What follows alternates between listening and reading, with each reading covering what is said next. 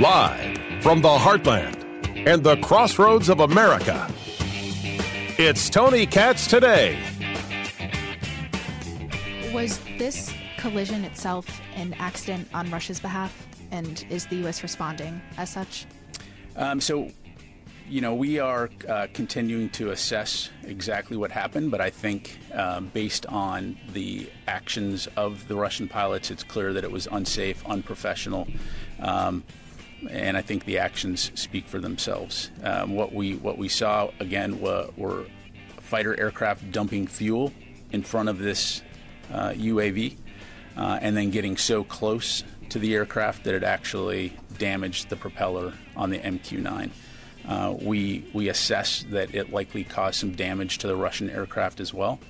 Um, to our knowledge, well, we know that the aircraft, uh, the Russian aircraft, did land. I'm not going to go into where they landed, um, but again, it's just demonstrative of uh, very unprofessional, unsafe airmanship on the part of these pilots. The MQ 9 Reaper.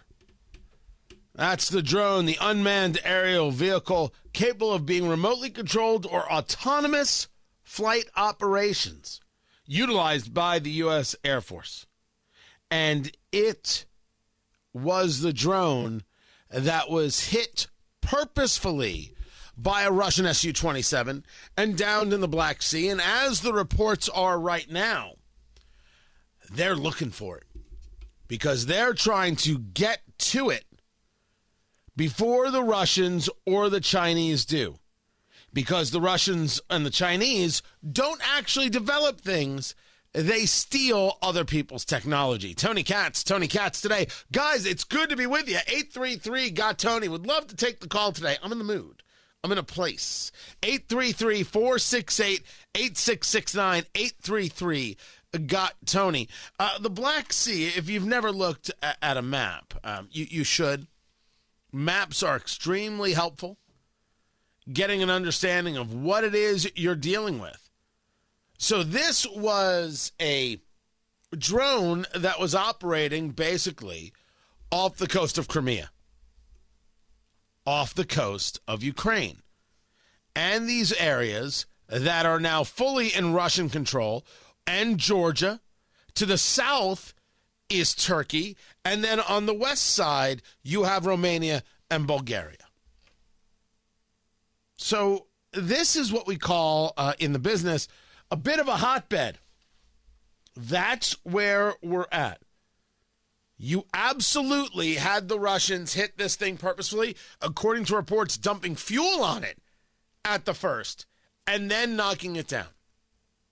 The Russians, of course, are like, what are you looking at us for? We don't know. We don't even know what you're talking about. Never happened. They're Russians, all, and they're, they're, they're commies, and all commies are liars. Vladimir Putin is a commie, just like Xi Jinping is a commie. All communists lie all the time. It is rule number one of being a communist. Rule number one of being a communist is you don't talk about Fight Club. And if you say, wait, are you talking about Fight Club? You're like, I've never talked about Fight Club. Why are you lying?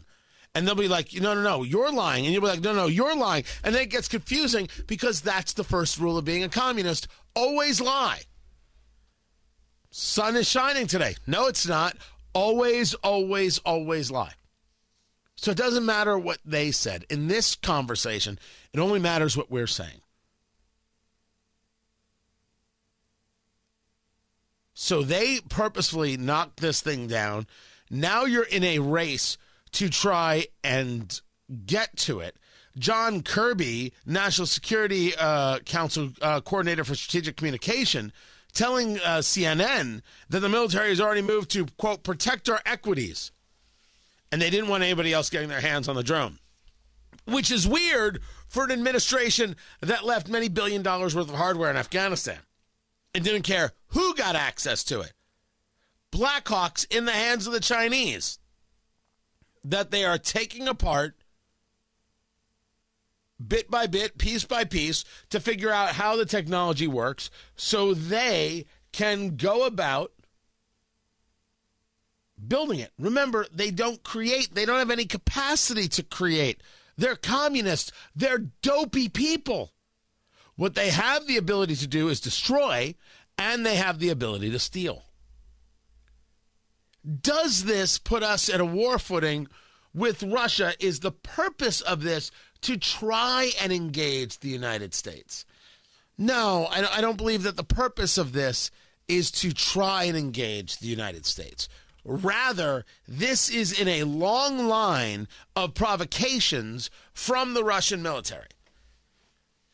The provocation is much more about seeing U.S. reaction than it is the idea of wanting a U.S. reaction. And if there were to be a stronger U.S. reaction, that is the price you pay for the provocation.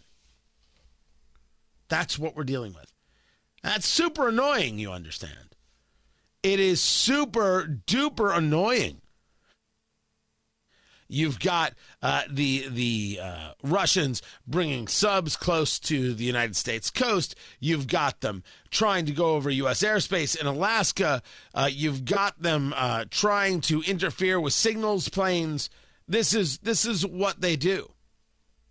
What I found interesting about the response that you heard from the Pentagon uh, spokesperson Patrick Ryder is is his name. Uh, is is the is the the man responding here? I'm not, I'm not. Forgive me. I'm not sure of his of his rank, so I I apologize. Um, he talks about the actions being not only unsafe, but let me play this for you again. Was this collision itself an accident on Russia's behalf? And is the U.S. responding as such? Um, so, you know, we are uh, continuing to assess exactly what happened, but I think um, based on the actions of the Russian pilots, it's clear that it was unsafe, unprofessional, um, and I think the actions speak for themselves. It's this idea of unprofessional that has really connected to me in, that he says it a couple of times in this 60 seconds answer. The idea of unprofessional was an unprofessional thing to do. We're talking about Vladimir Putin. The last thing in the world he is is a professional. We all agree with this. So why is it so important? I'm sorry when I didn't know his rank. Brigadier General Pat Ryder. My mistake. I apologize, sir. It's fascinating to hear him say unprofessional. What's the point of saying that? We've watched these buffoons in Ukraine. They don't know what they're doing. Now, it's clear that Vladimir Putin is willing to waste every life in order to keep Ukraine at bay and eventually win and take over Ukraine. I mean, that's very, very obvious. But unprofessional. I think there's a terminology there that means something underneath. The State Department is very, very specific regarding terminologies that they utilize with other nations. So, for example, some nations are listed as friends, some nations listed as ally. Um, we talk about a long-standing relationship, our deep commitment. Those kinds of terminologies don't just get written onto a piece of paper and then read. They are actually, um, what is the word that the way you, you they're, they're focus grouped. They're checked, they're decided on between the parties in question, between the nations in question, to describe each other and the relationship to each other. It's crazy. It, it is it is it's kind of fascinating. So when I hear the word unprofessional, if I were to hear it once, I could argue that it's glib or flip. When I hear it two or three times, there's purpose. And I'm really curious where this is directed to. When when Brigadier General Ryan states, a Ryder, sorry, Brigadier General Ryder states that this is unprofessional. Is he trying to insult Vladimir Putin? Is he sending a message to allies about you do you, do you see what kind of freak you're dealing with? Senator Jack Reed is a Democrat from Rhode Island. And Jack Reed referred to this. He's chair, chairman in the Senate of the Senate Armed Services Committee and referred to it as reckless and inept. Inept, unprofessional. Is this about connection to allies, about look at what we're dealing with? Or is this meant as a bit of terminology to create unrest in Putin world? to create the, the, the, situation by which the oligarchs who have billions and billions and billions of dollars on the line say, you know what? Maybe we don't need Ukraine. Maybe we don't need this battle look, the Americans aren't going to take our money. They just want him gone. Somebody else will be in. We buy this one off. We buy that one off. You know, 85% of something is better than nothing. Now, my caviar is getting cold or warm. I don't know. I don't know how these people eat their caviar. And uh, if we can make a decision, maybe, maybe, maybe Vladdy Vlad needs to go. By the way, for the record, I never liked him. Unless you like him. In that case, I love him. Just please don't kill me in my sleep. So, that's that's where I, find myself at a at a bit of a a bit of a crossroads because I feel like a message is being sent and I, I'm not sure to whom. The other question is why would the Russians do it? Well, the Russians are in the business of poking. This is what they do. This is what they do. Well, what if this wasn't actually intentional? Follow me. What if they were doing what they do as they do it, poking here, poking there, poke the Americans here, poke the Americans. Ooh, it's fun, tee hee. And someone got too close. And being inept and being unprofessional, they banged into it. It goes down. They dump the fuel on it. All the things that got done in the order in which it got done. And it was a mistake. And the Russians know it was a mistake. The Russians showed themselves to be inept, not just on the land, but in the air. They showed themselves to be unprofessional. They didn't know how to leave it alone maybe this actually says more about the Russian military than we think. That's a question I don't have an answer to. But it's so fascinating that you can take this one, really, really, in the scheme of things, small bit of activity, small movement. And holy cow, is there a lot of possible read? Now we got to find out which read it is. Oh, no! What's the plan from the United States? Well, the plan from the United States is to get back the MQ 9 and shoot anybody who tries to take it. This could get dangerous. We will keep our eyes on it. I'm Tony Katz. So I'm scheduled on Newsmax later today where the conversation is about Hunter Biden and, well, his dealings. Exactly how much money has he made from either the sources in Ukraine or, or, or uh, China? The House Republicans have gained access to his banking records from the Treasury Department. Tony Katz, Tony Katz today.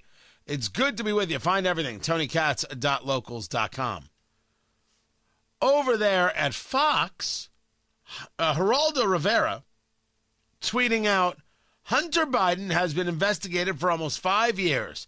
Aside from fact he's been a junky dirtbag, nothing remotely criminal has been uncovered. Put up or shut up.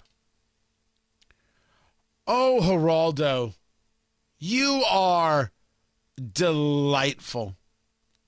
Now, it would be clear to me that I only have to discuss the fact uh, that Hunter Biden, son of President Joe Biden, illegally filled out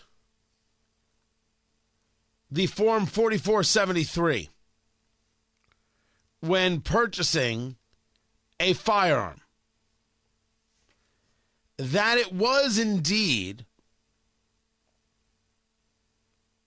him lying on the form that you utilize when you purchase a firearm. That's Form 4473, right? And when it asks, have you ever been a user of drugs? And he said no. He lied. Question 21E Are you an unlawful user of or addicted to marijuana or any depressant, stimulant, narcotic drug, or any other controlled substance? Warning, it reads. The use of possession of marijuana remains unlawful under federal law, regardless of whether it has been legalized or decriminalized for medicinal or recreational purposes in the state where you reside. The question is a yes or no. Are you an unlawful user of or addicted to marijuana or any depressant, stimulant, narcotic drug, or any other controlled substance? And Hunter Biden checked no. Now, Hunter Biden should be in jail for that alone. Because you, you non related to the president jokester, you, jokester, how old am I? You would be in jail you would be in jail for lying on a federal form. You see, people like Hunter Biden is why we have so many crimes involving firearms, because people lie. So it doesn't matter how many laws you create, when people lie, well, what are you going to do? As Mollie Hemingway pointed out, setting aside the gun crimes, prostitution crimes, drug crimes, tax crimes, bribery receipts, foreign agent shenanigans, money laundering, pay for play, and kid glove treatment from the corrupt and politicized FBI and DOJ, this really is an astute observation. You have to be willing to suspend disbelief or really suspend rational thought in order to think that Geraldo Rivera is making any sense at all.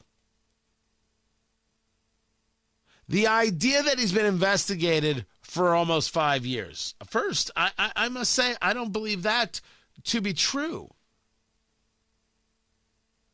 They may have had a file but I don't know if I could say that there's been an actual investigation. Can you? Secondly, if they were to argue at the Justice Department or the FBI that there's been an actual investigation, how would you believe them? The politicized FBI and the politicized DOJ, how would you believe them? I think in these conversations that we're seeing, like, for example, the House Republicans getting access to Hunter Biden's banking records to see what level of dollars was taken in from what sources if the allegation is you were acting on behalf uh, uh, uh, with the Chinese at the behest of a financial relationship for your father, you know, the big guy and his 10%. By the way, if you're the big guy, can't you get 12%? I mean, you're the big guy if if producer Ryan makes a deal, uh, and, uh, I'm in for twelve percent. Ryan, I just want you to know right now. You make a deal, I'm in for twelve percent. And, and and by the way, you're welcome. I mean, it's like the Vig. It's it what? Well, you you you're not gonna give you're not gonna give Tony what he what he's owed. Oh, oh, won't be seeing you no more. Let the investigations happen. But on that just one matter, of course Hunter Biden's a criminal. Geraldo knows better. I'm Tony Katz.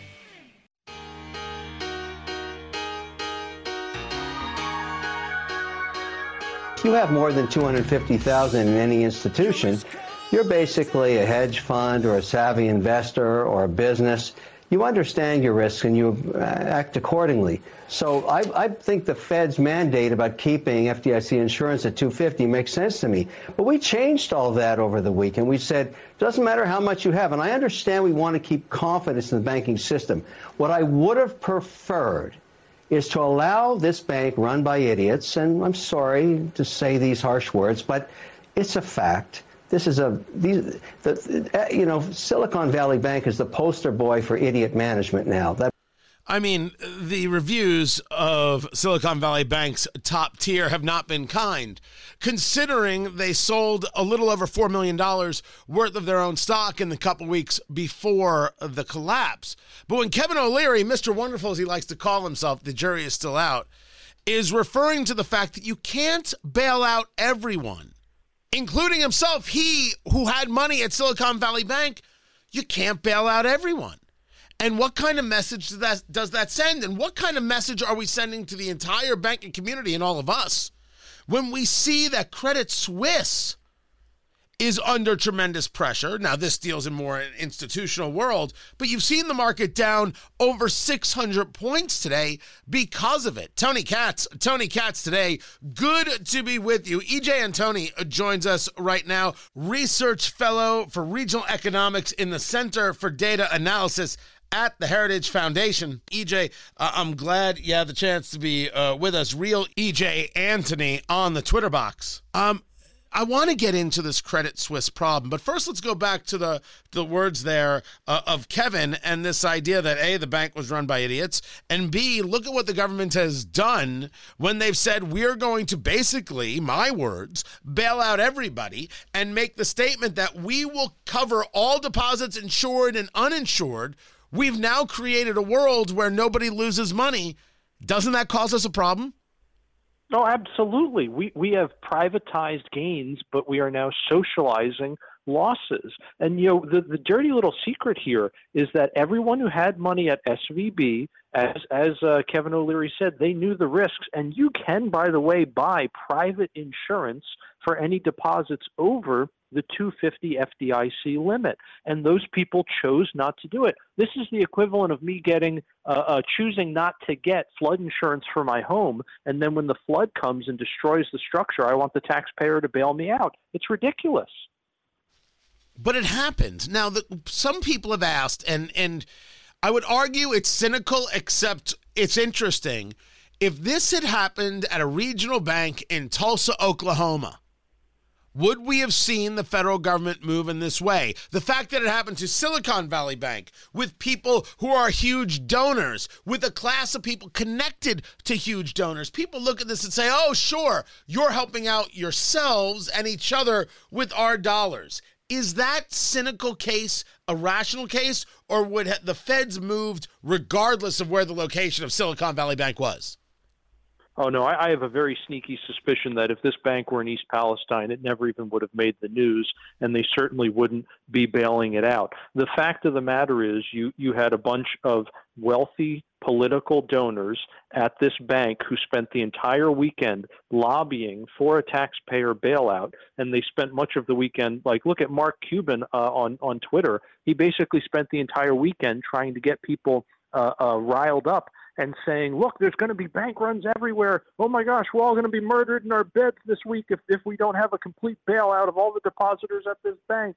And they made up all this these excuses about how companies aren't going to be make be able to make payroll and blah blah blah. None of which was true. It was all exaggerated, but it worked and it got the bailout they wanted.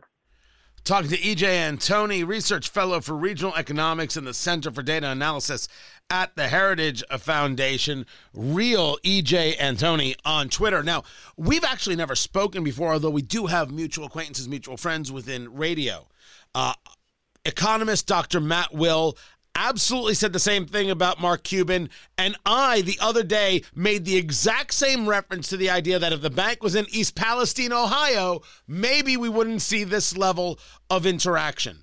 But now that they've done this, and I, and I so I love that that you said that. Now that they've done this, The question is, how does this change banking going forward? Or maybe more specifically, how does this change the mindset of the depositor, people like you and me? Going forward? Does this change levels of risk? Does this change for banks their own personal policing of themselves? Because it's very obvious, and you can dig into this, that Silicon Valley Bank was not policing itself at all. How does any of this change, or does it change? You know, the, the moral hazard that has just been created cannot be overstated. That that's basically just a fancy way for, for me to say that everyone now is encouraged to take ridiculous levels of risk. Why? Because there's more upside and there's no downside. Because guess what?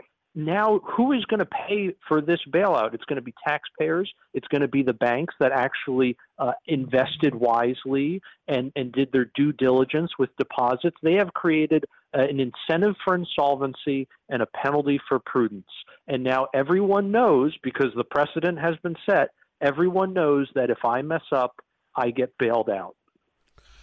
Let's move it over to this conversation about Credit Suisse. S U I S S E. This is not a regional bank player. This is much more an institutional player. Credit Suisse is, is, is a name you would say with pinkies out. And they have a 9.9% stake taken of them from, I think it's the Royal Bank of Saudi Arabia, the National Bank of Saudi Arabia. Uh, it's the Saudis, it's the Saudi royal family.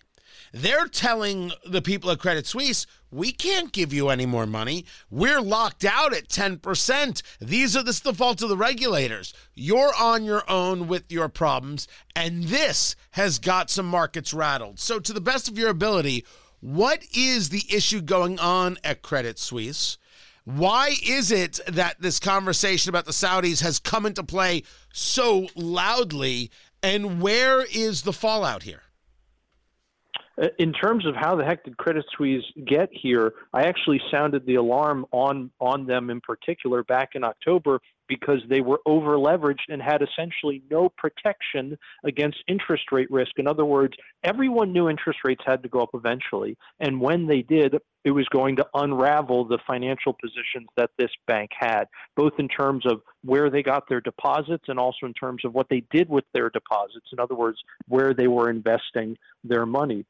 And now what we're seeing is that the bank, unless it has a massive capital infusion, in other words, unless a ton of people or a very big institution like the European Central Bank is going to be willing to lend them a lot of cash very quickly, they're going to go under. And in terms of what what is the fallout from that going to be? I mean, it's going to be a lot of financial pain. But if we keep putting off the financial pain, if we keep kicking the can down the road, it is just going to make the next crisis that much worse. You know, I, I was so aggravated because earlier someone on CNBC was talking about how we're in the opening stages of a banking crisis. No, we're not. We're we're in the middle, possibly towards the end. The opening stage of the banking crisis was when the Fed and every other central bank put rates way too low for way too long to finance trillions upon trillions of dollars in government spending that nobody could afford. And all that did was hide the problem until now. So just because the symptoms are appearing now doesn't mean that the crisis is beginning now. The crisis began three years ago. Talking to EJ Antoni of the Heritage Foundation. He is a research fellow for regional economics in the Center for Data Analysis. It's an interesting um, look at it that this began three years ago because if that's the case, I think people like myself on the outside looking in, if you will, not having you know uh, the the unbelievable dollars that that someone like maybe uh, Kevin O'Leary has, would look at this and say, well, if this is the middle of it or near the end of it, well, this ain't so bad. Like, like we didn't see hundreds of banks collapsing. We didn't see the Great Depression. Nobody was jumping in the main off of rooftops. So this is all uh, pretty easy. You agree or disagree with that statement? Well, I, I have to disagree because don't forget, if we're in the middle of it and it took us three years to get here, we got three more years to get out of it. Look at something like the financial collapse we had uh, that was from 2007 through 2009, and look at the Great Recession that followed. It took many, many years for things to actually recover and get back to some relative level of normalcy. And sadly, that's probably what we're going to have here. Now, again, what should happen is these institutions should be allowed to collapse right? They should be liquidated. The people who invested wisely and, and protected their money should be allowed to buy up these assets. But that's probably not going to happen because what we just saw is that the Federal Reserve is willing to print money to bail people out. And as long as that continues, again, the more we kick the can down the road and the more inflation we're going to get in the process. Now that, first of all, it, it very uh, well said. If it took three years to get to this moment, it's going to take three years to get out. The middle is is a relative number. But you bring up the inflation conversation, and the inflation conversation is is gigantic uh, to this the spending uh, inflation is when you have too much cash and not enough stuff. We certainly haven't solved a supply, chain issue. Builders say there's more interest in housing, but they're afraid of what the banks are going to do. And there's been more of a push uh, for mortgages, even though the mortgage rates haven't necessarily come down to what people would have considered three years ago a normal number. This involves spending, but I don't think people understand how the money gets spent. So let's just take Silicon Valley Bank. Do we have yet a number of what is being spent by the federal government in keeping them solvent? And how does that play out in inflationary pressure? You know, we unfortunately don't have a really good number for, for a couple of reasons. Uh, one is we're not sure if this bank is even going to be able to find any buyers who might be able to throw in some capital uh, to help alleviate this big liquidity crunch that we're seeing. In other words, they may that they may be in such horrible financial shape that no one is willing to touch it with a 10 foot pole, in which case it is all on the FDIC, it is all on the government, but the government doesn't have any money. It's our money, so it's all on the taxpayer. Here's the other really scary thing that no one is talking about for some reason the FDIC, the Federal Deposit Insurance Corporation, they don't just keep all of their money liquid. In other words, it's not just cash sitting in an account. They invest it. Where do they invest it? Medium and long term treasuries, the exact same government securities that lost value and that helped cause the collapse of Silicon Valley Bank. In other words, that bank was liquidating these treasuries at a loss, and that caused uh, or compounded their cash crunch the FDIC is going to go through the exact same thing, which means they don't have anywhere near enough cash to cover these depositors, which is probably why the Federal Reserve on a Sunday evening set up a $25 billion emergency fund to try to help cover all this. But guess what? The Fed doesn't have any money, it creates it out of nothing. And as it does that, it creates, as you rightly pointed out, too much money relative to the amount of, of stuff in the economy. That's all inflationary pressure. This is all going to be borne by the taxpayer through a hidden tax of inflation.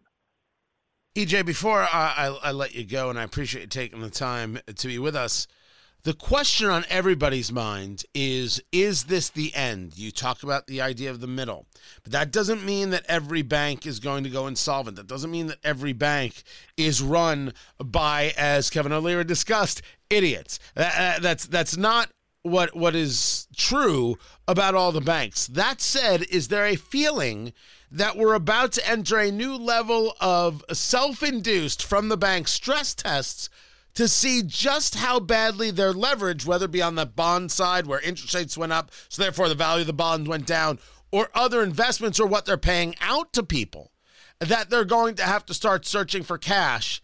And exactly how many banks would it take to look questionable for everybody to freak out? Very, very good questions. You know, the bigger banks are actually extraordinarily well capitalized right now. They look like they're in the safest position. But the big wild card here that nobody can predict is the Federal Reserve because no one knows what the heck they're going to do. I mean, Jerome Powell is the same guy that got up there at a press conference and said a 75 basis point hike is off the table. And then he promptly gave us three in a row immediately after that. So no one has any idea what they're going to do at the next meeting later this month, let alone what their long term strategy is. And frankly, I don't even think the Federal Reserve themselves have any idea what they're doing, which is how we got into this mess in the first place. So looking forward, we really don't have any way to predict what's going to happen with the banking sector. You're a ray of sunshine, EJ.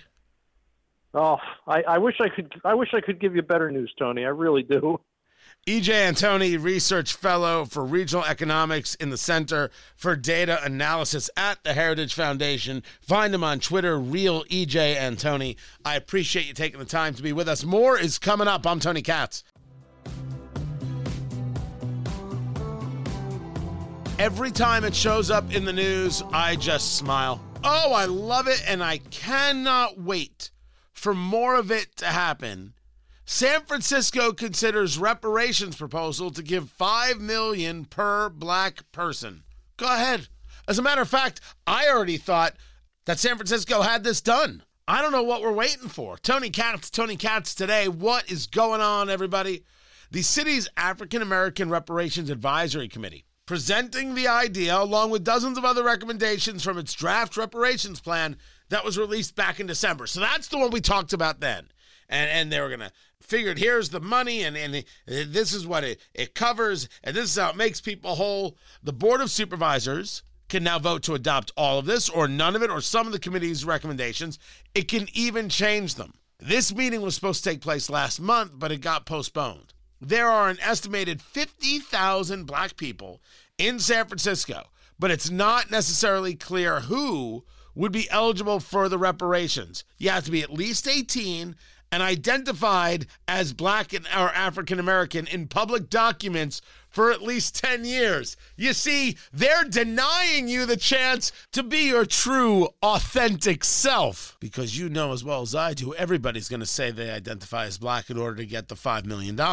And as a matter of fact, how can anybody say you can't really identify? If I identify now, I identify now. How dare you tell me I needed to identify 10 years ago?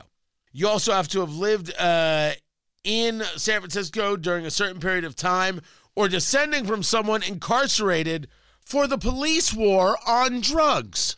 Okay? Look, look, you're not going to get me to argue any part of this. I want to see them do it. I want to see how they get it done. I want to see how they sell it to the people of San Francisco. It is my conversation with reparations is always the same. How are you going to sell it to future generations? Why is someone who is 17 on the day these reparations are given out, but 18 the next day, not eligible? All I want to do is watch these people tie themselves up into pretzels trying to figure out how to get this done and then realize that they can't. That's going to be fun to watch. This is Tony Katz today.